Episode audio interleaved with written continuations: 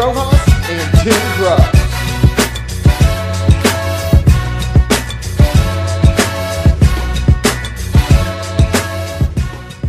Welcome back, fans, to another episode of Surge Baseball and Beyond. This is episode eight. This is Cookie Rojas, your host.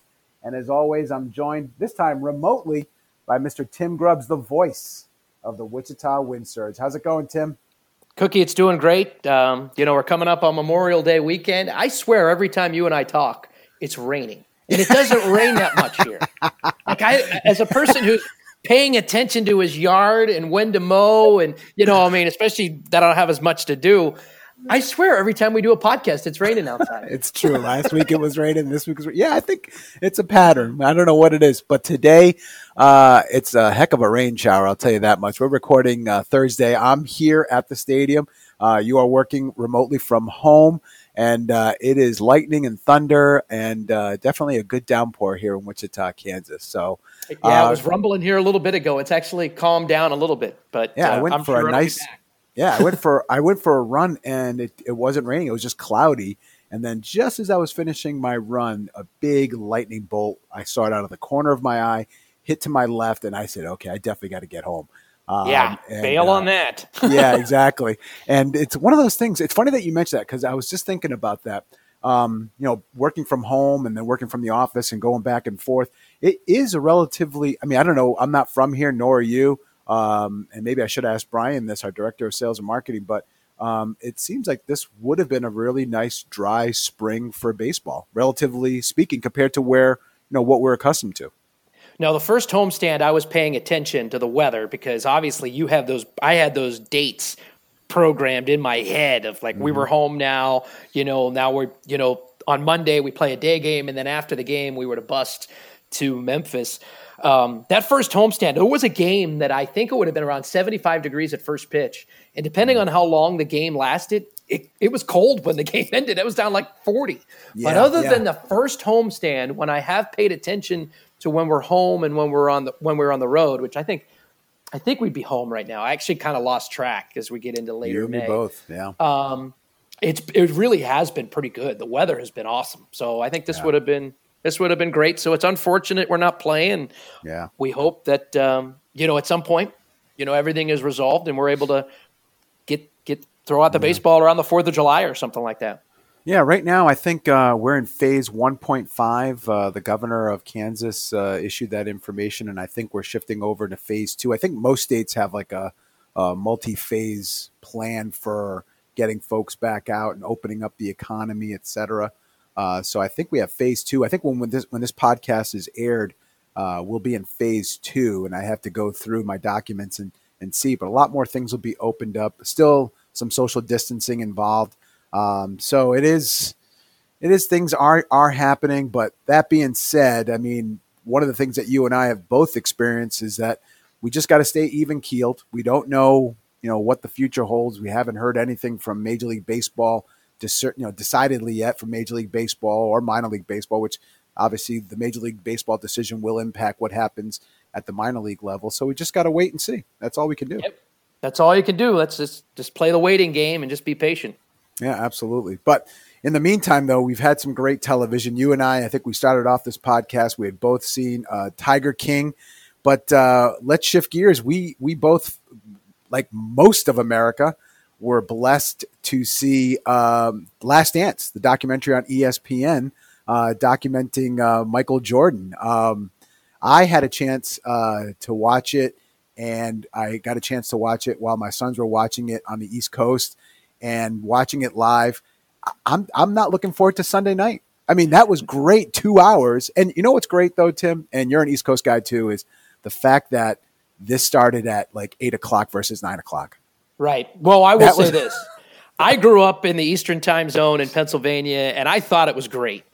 And I moved to New Orleans, which was the central time zone, obviously Wichita Central. I guess when I was a mid 20, a little bit late, later 20s. And I absolutely love the Central Time Oh, Zone. me too. I love the World Series and Monday Night Football and Sunday Night Football. I love everything starting an hour earlier. It's, It's awesome. fantastic. I mean, I I I I, keep, I still sometimes get confused because I know my son's like, "Oh, don't forget it's at nine o'clock," and I'm like, "Oh, wait a minute, it's eight o'clock here." That Eight is o'clock so here. great. I mean, we're done. You know what I mean? At ten o'clock, you don't have to stay up at you know till eleven and then look at stuff. And it was fantastic. But we digress. Tell me your thoughts about the Last Dance. Well, it was great. I, I really enjoyed it. Obviously, I watched his entire career. Um, you know, at times I rooted for the Bulls. At times I didn't. You know, being a Knicks fan and all that stuff, I kind of didn't always root for him. But it really was good. And when I first saw that it was going to be ten hours, and I, I was like, wow, like that's a lot of. And I, I, I don't think I was ever bored. You know what I mean? No, I, there were one- some episodes that were better than others, and I will say that. I think what is it, seven and eight? Not Mm. the final weekend. The weekend before was just great television, Yes, and, yes. and the guys did a great job. Uh, one of the things I did, I that was fun watching it after we had Todd Radom on our podcast last week was all the. You forget about how ugly the uniforms were. yes, the Utah Bulls- Jazz uniform. Oh, Utah's were terrible. And then you see some now the Bulls very sharp. Same Yes, old, the basically red, the, the same black, the exact white, uniform as now. Yeah. But yeah, the Jazz are just brutal. that's just uh, ugly. Um, yeah, bad there were a few other ones. Uh, I can't remember the the pinstripe Indiana Pacer ones Eh, with yeah, Reggie not a fan. Miller. I was like, Yeah. not a fan. Nah, You not know, at all. Not like- a fan at all.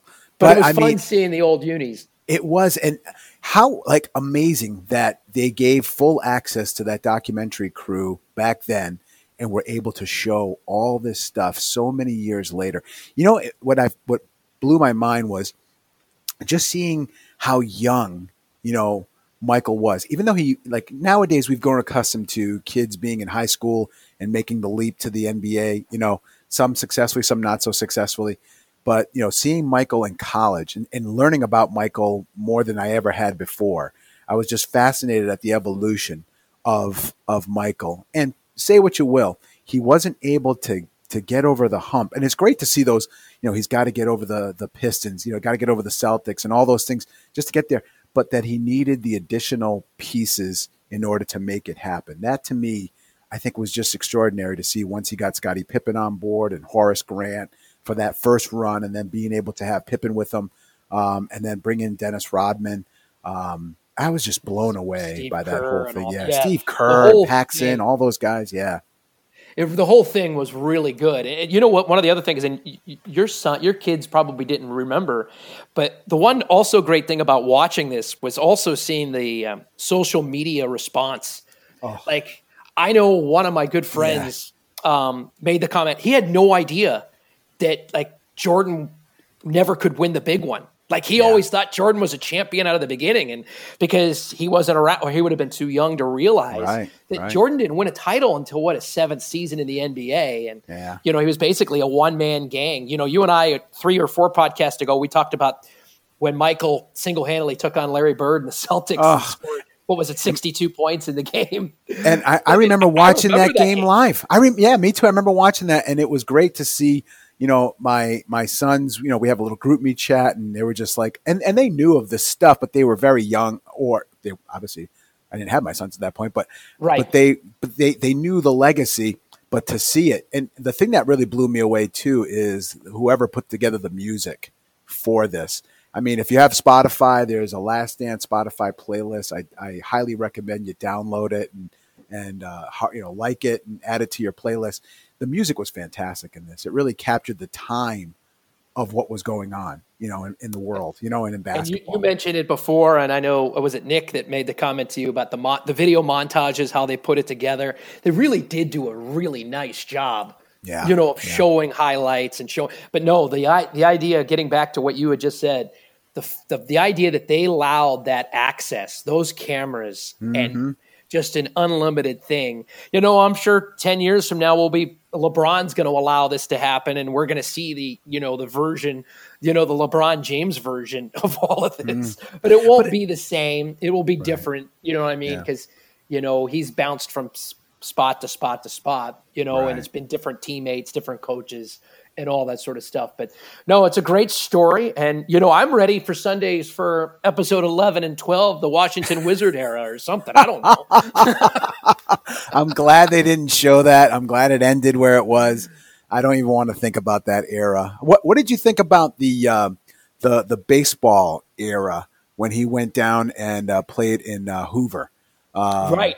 I thought it was interesting. I had a chance, and I don't know if you were there, but we had a, uh, a promotional seminar there in uh, in Alabama, and they took us out to that ballpark, and um, you know we had a um, it was all minor league professionals and whatnot, and we got a chance to tour the ballpark, and we got a chance to see his locker is enclosed in like plexiglass.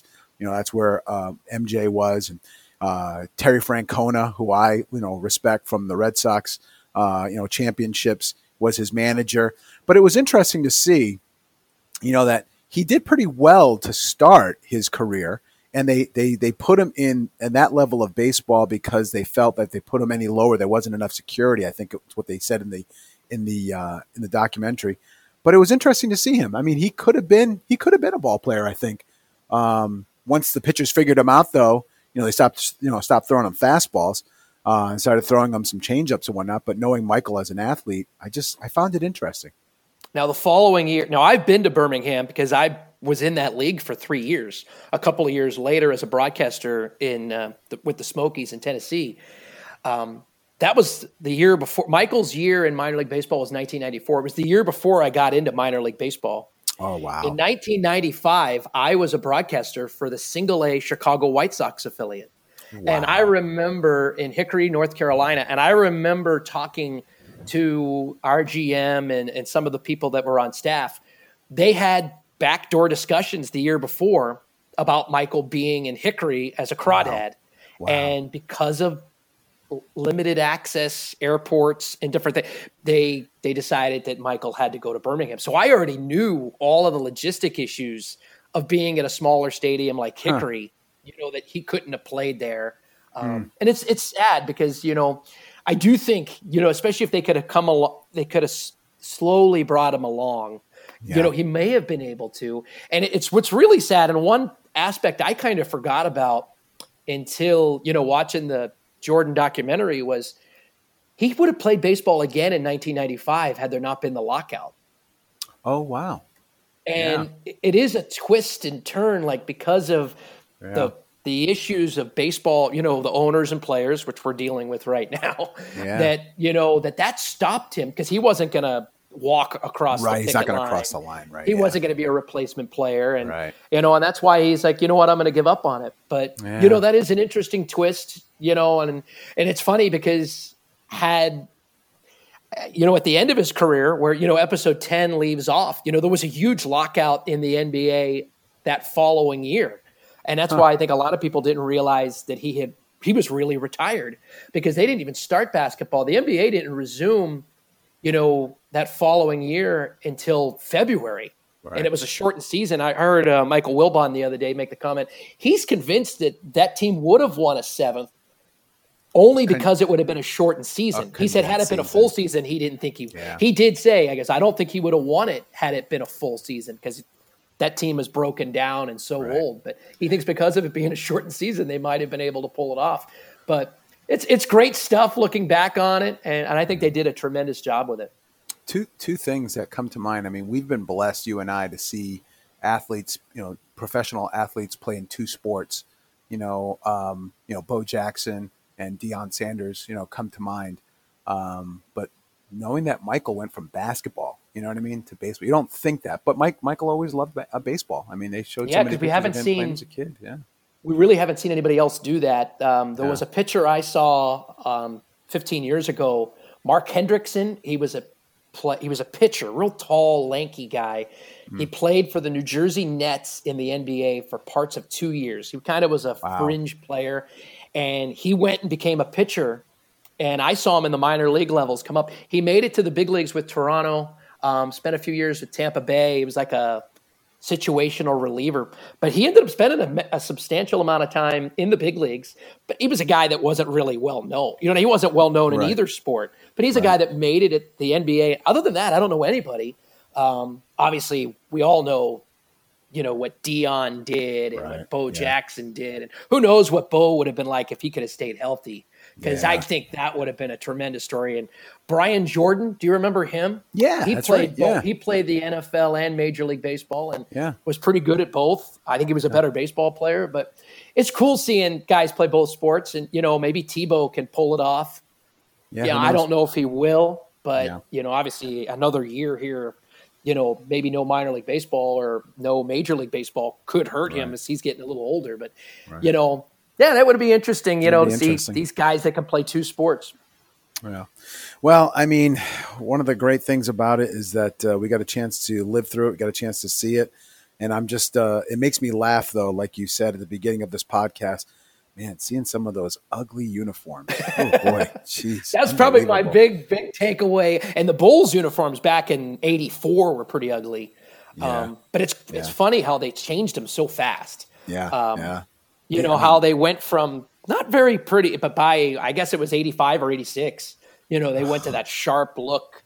And I remember being, you know, in junior high, black and red was sharp. You know, I always yeah. thought that those were good colors together and mm. all that sort of stuff. But no, it was really fun. Uh, I certainly enjoyed it. Now um, I see ESPN has uh, speed, sped up a few other 30 for 30s. Yeah. So yeah. I'm hoping that there's some good ones, you know, this summer yeah. that can entertain us. In, in the pipeline, yeah. All right. So before we uh, head off to our interview, I got to ask you a question, and I'm sure the entire world wants to know what uh, Tim Grubbs feels LeBron or Jordan? Well, I, I, would have to say Michael Jordan is is number one. All right. um. The person who go. really the person who really gets gypped on this whole thing is Kareem. Really? You know, yeah, because Kareem went three for three in the end in the college basketball. Okay. And just dominated. He's the NBA's number one scorer.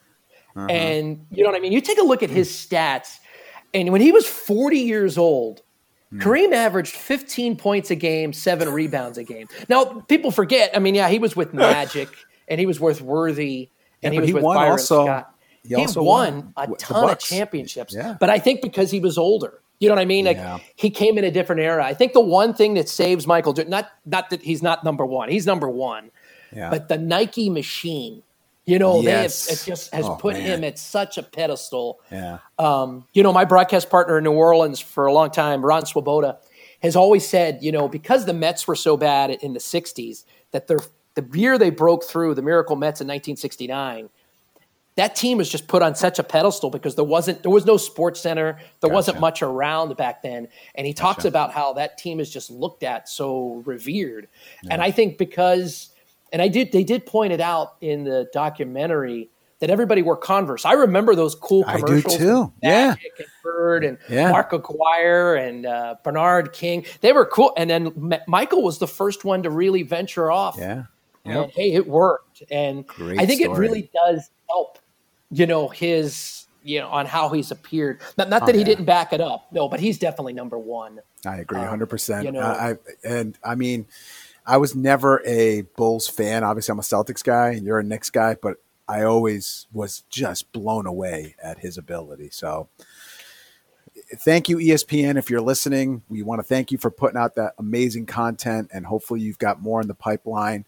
Uh, folks, we've got a great uh, podcast coming up. We've got an interview with uh, Tommy Goodman, who's the executive director of the Caribbean Educational and Baseball Foundation located in Washington, D.C. And if you're wondering why, it's because our ownership group, CBI, um, that is their foundation. That's uh, their bridge to the Caribbean. Uh, Tim, ever been to the Caribbean? I have been to Puerto Rico. Ah, that counts. I have been to Jamaica. Nice. All um, right. I think that's.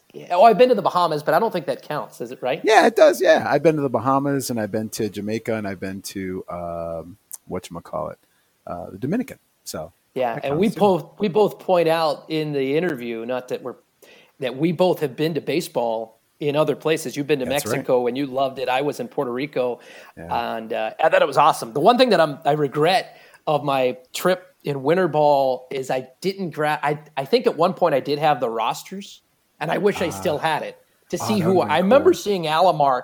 Uh, Roberto Alomar was in the game because oh, wow. he had already been a major leaguer, so I already knew his name. But I wonder how many of those younger kids, you know, that yeah. I knew years later. Yeah, that's true. I didn't get a fun. roster. Yeah, and I know I I saw they had some American players, and this was a playoff game that I was at in Mexico, and they did have some American uh, players on each team, uh, American-born American players that are playing there in the fall and winter, and and um, I think one of them was with the Baltimore Orioles. I'd have to go back and see who was on that roster, but but it is a, different great, brand, and we touch is, on it, and it really is fun. It's it's, yeah. it's awesome. So sit back, relax, enjoy it. Thank you so much for being a part of our podcast too. The numbers keep going up. Uh, we really appreciate it. Send us your questions, and uh, uh, we'll we'll see you at the end of this uh, episode.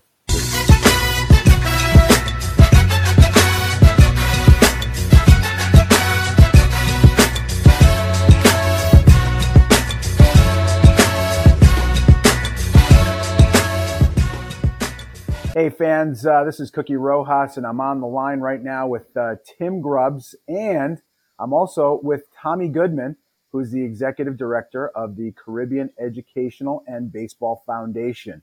How's it going, Tommy? How's it going, Tim? Going fine. Thank you. Thanks for having me on today. I'm doing well too. It's great to have you on, Tommy. We're excited to talk about CBI and some of the things you're involved with.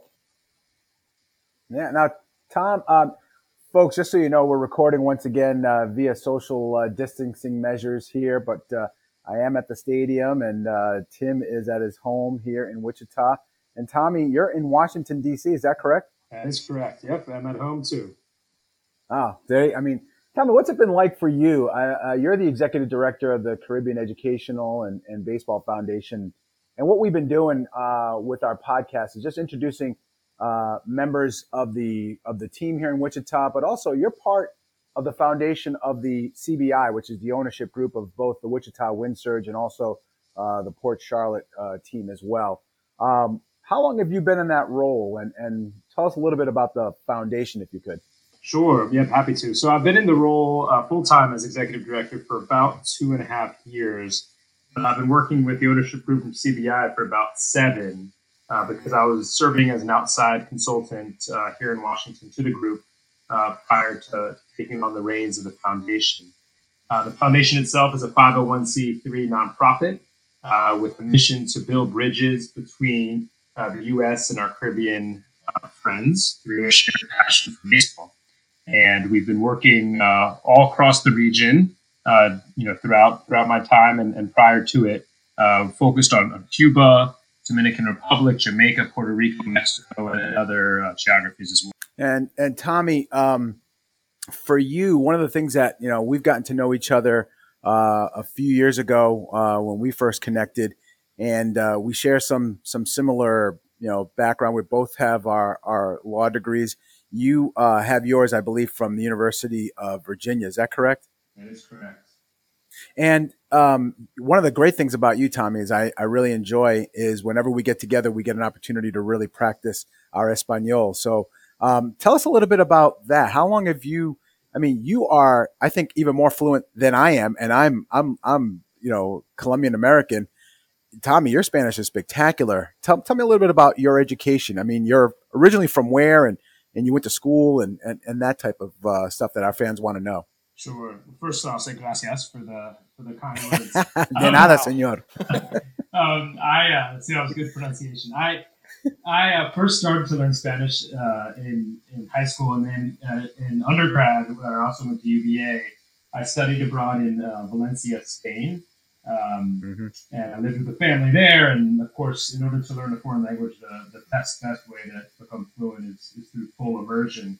So if I wanted to eat, uh, I had to learn how to speak Spanish, living with a family. And um, I really fell in love with, with the language and and, uh, and with traveling, with living abroad. So after I graduated from UVA, I spent three years as a school teacher uh, in Costa Rica. Uh, again, I lived with a family for my first wow. year there, and then uh, in my own apartment. But um, you know, that full immersion again um, enabled me to, to learn not just the language but also the culture. Um, so. After spending the time in, in, Central America, I came back to UVA for, for law school and then and then moved to Washington D.C., uh, where I practiced as a lawyer in both uh, the private, private and the public sectors um, uh, before moving on in, in, my career.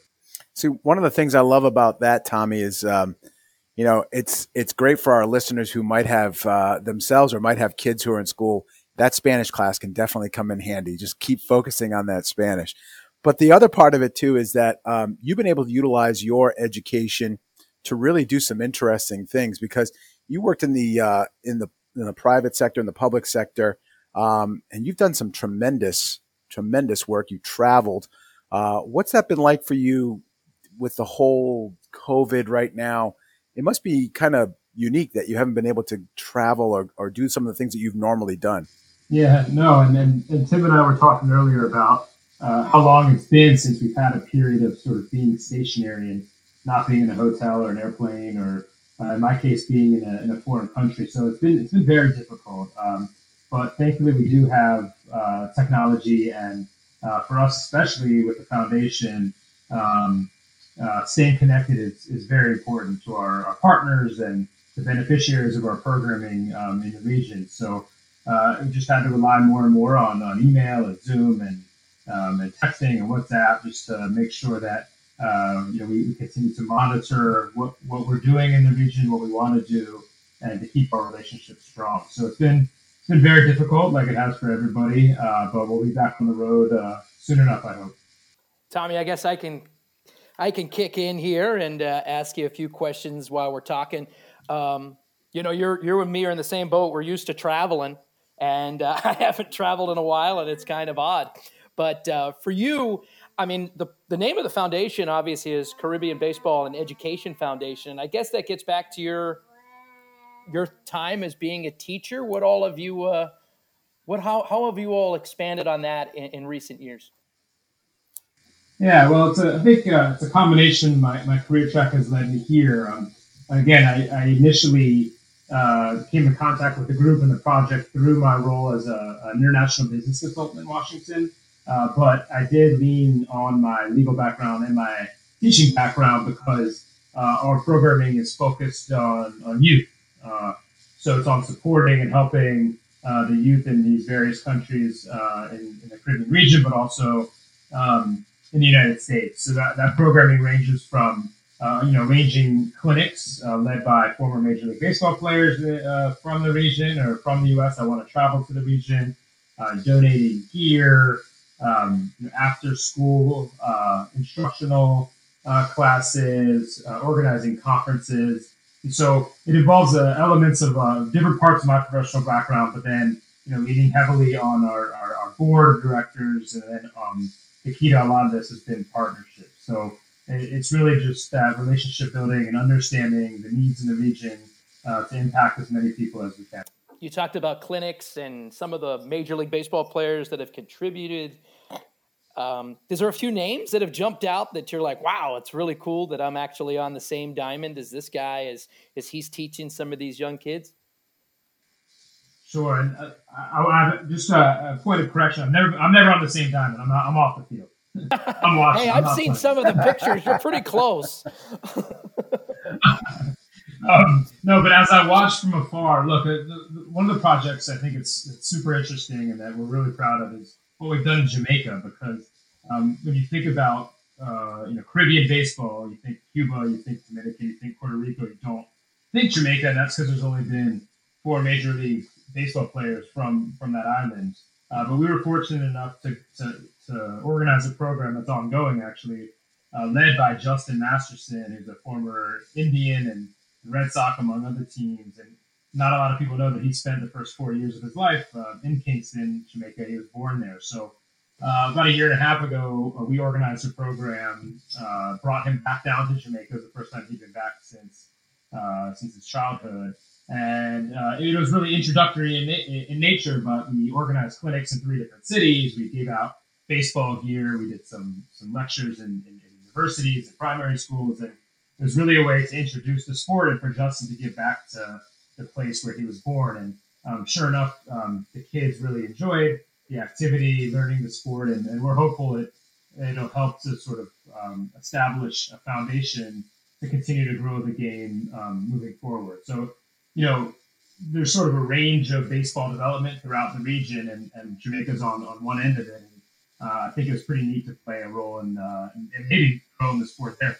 No, that sounds great. Uh, you know, when we work in sports, work in, you know, in your, line of work in a foundation and community involvement, is there a specific success story, you know, of uh, somebody, an example that you know this foundation or you and, and Justin or whoever has touched you know that you're like wow that you really maybe have turned somebody in somebody's life in the right direction yeah i don't i don't know if we can point to one specific individual but you know the work we've done in cuba um, because um, it's been a challenging political situation for so many years and and and with the common language of baseball really building a bridge between the two cultures i think every time we're able to go down and and meet new friends and, and create sort of understanding through the game um, I, you really can see an impact because it's just a way to, to break the ice and to say, hey, listen, there may be all these other challenges outside of the, the diamond, but if we play ball, if we talk about ball, if we give out baseballs, well, you know, without fail, it's led to other conversations, you know, talking about um, food or family or vacation or, you know, other topics outside of baseball. So that's sort of been my favorite part of, of our programming, which is we, we organize what we call experiential trips to the island where we'll take groups of Americans down and introduce them to our baseball friends and, and, and learn about the baseball culture and history in Cuba. And it's really uh, it's really been an impactful um, initiative for, for both Cubans and Americans that we bring down there. So that's been really neat. And I'll just highlight another, which was in 2018, um, our foundation organized and sponsored a, a, baseball art exhibit of a Havana uh, born and, and based um, artist named Reynerio Tamayo. And we, helped to bring his baseball art up to, to Washington, D.C. on the margins of the MLB All Star game. And um, we had a, a nice reception and then a lot of sort of different VIPs coming through to see his art. And again, it, it opened up doors and and, and communication beyond baseball because um, uh, they wanted to see the art and it was baseball art. And then as folks came to see it and as he got more exposure, it broke down other barriers. And so uh, it was an example of you know how the foundation works, not just on baseball on the field, but but also off the field through through art. Right. No, that's great. You mentioned Cuba multiple times. Uh, were you there in 2016 when the Tampa Bay Rays flew to Havana to play the Cuban national team. I remember that being, I know it was just an exhibition, it was a spring training game, but I remember it being such a huge event with uh, President Obama being there, and it, it seemed like it was going to be a real turn. Um, were you at that event? I know uh, some of our ownership group was, and it seemed like it was going to be a, a major accomplishment.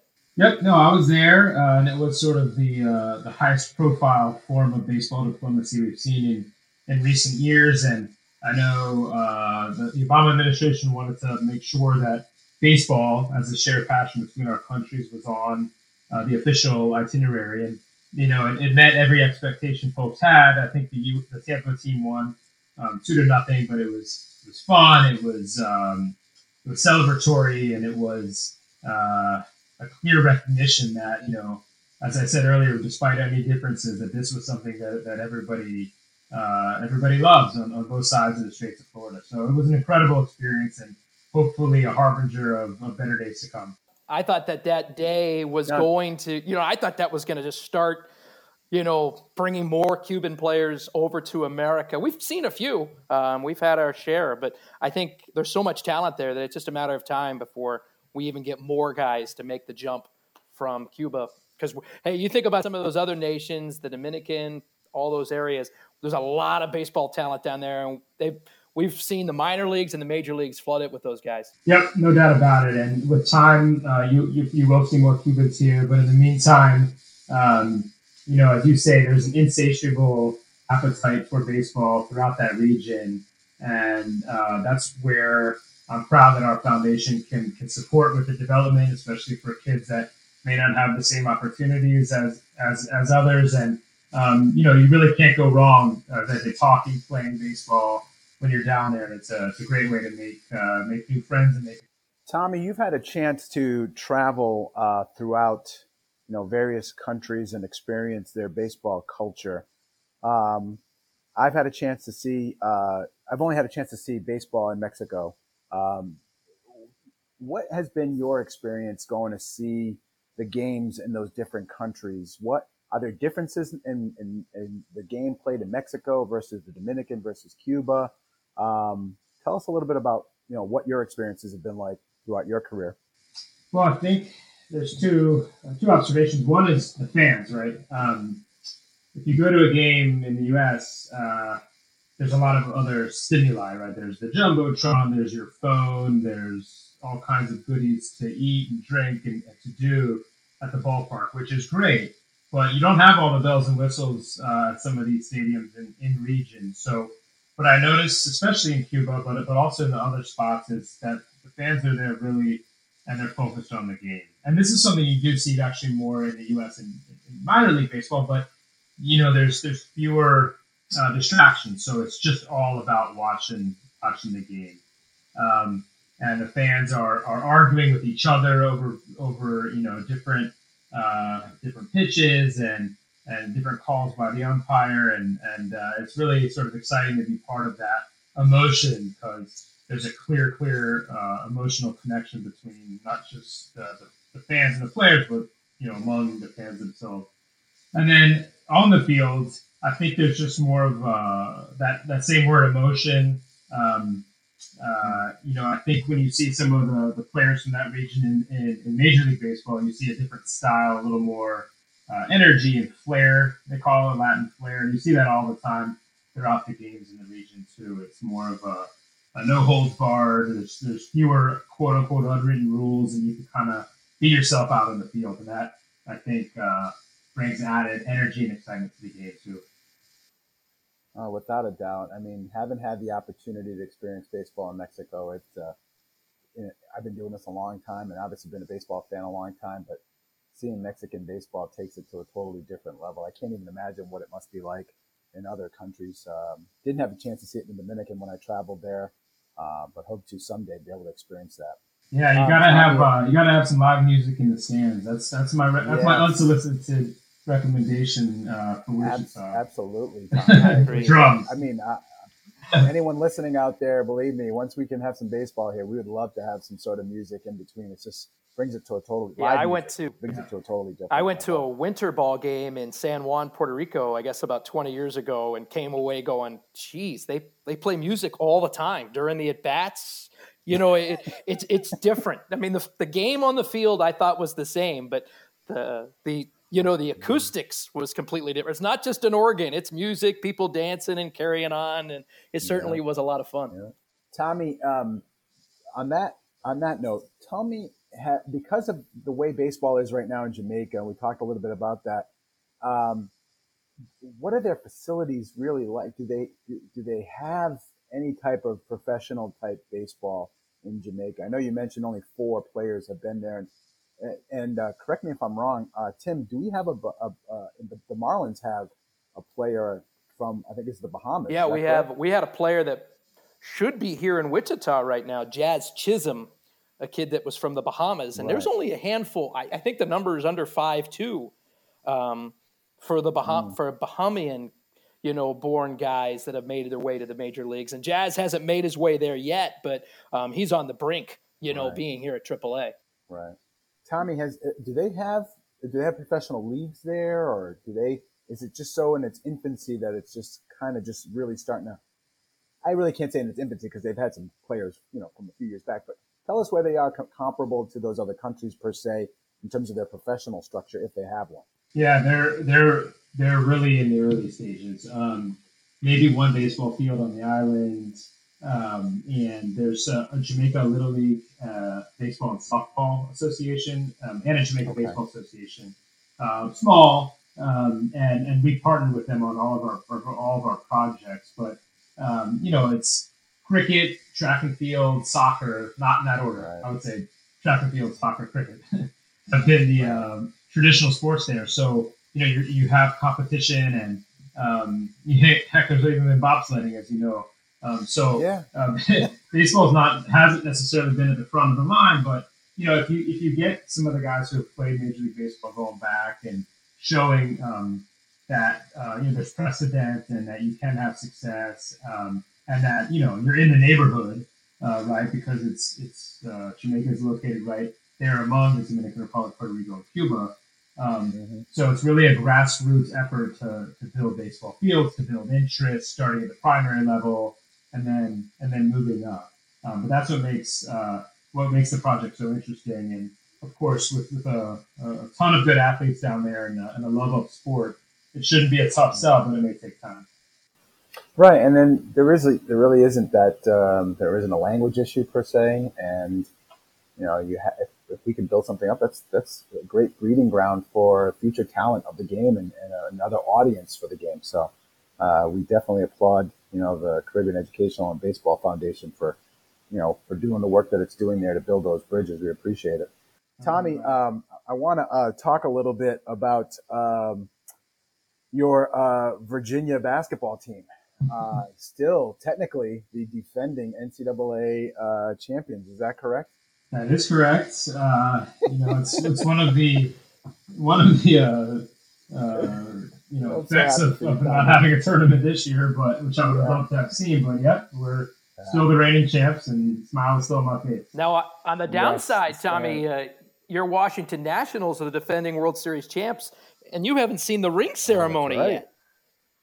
No, no, but still, you know the the, the two championships last year, uh, being here in Washington, close to my alma mater, Virginia, are are, are staying uh, are staying there. So we'll, we'll see until how long. But I'm hopeful that there is a World Series this year and there is uh, a new champion, even if it's a repeat champion. Let's uh, let's be honest with our listeners, Tommy. How much uh, gear did you end, uh, championship gear did you end up buying from both uh, championships? Oh, that can't be disclosed. Thank you, thank you so much. Tommy, hey, uh, we really appreciate you taking the time out of your schedule to uh, to join us here on Surge Baseball and Beyond. Um, Tim and I obviously applaud the work that you're doing, and uh, we hope that you're staying safe and that um, that hopefully rather soon you can get back on to doing your work directly with folks and um, and spreading that goodwill uh, between our countries. Likewise, thank you both for, for having me on, and yeah, I hope we can all, all play ball again soon. Thanks, Tommy. This has been great, and uh, we appreciate all your work. Look forward for you to make another trip out here to Wichita. Yeah, no, and we're, we're looking forward to building a bridge between Wichita and, and the Caribbean. So uh, exciting days ahead.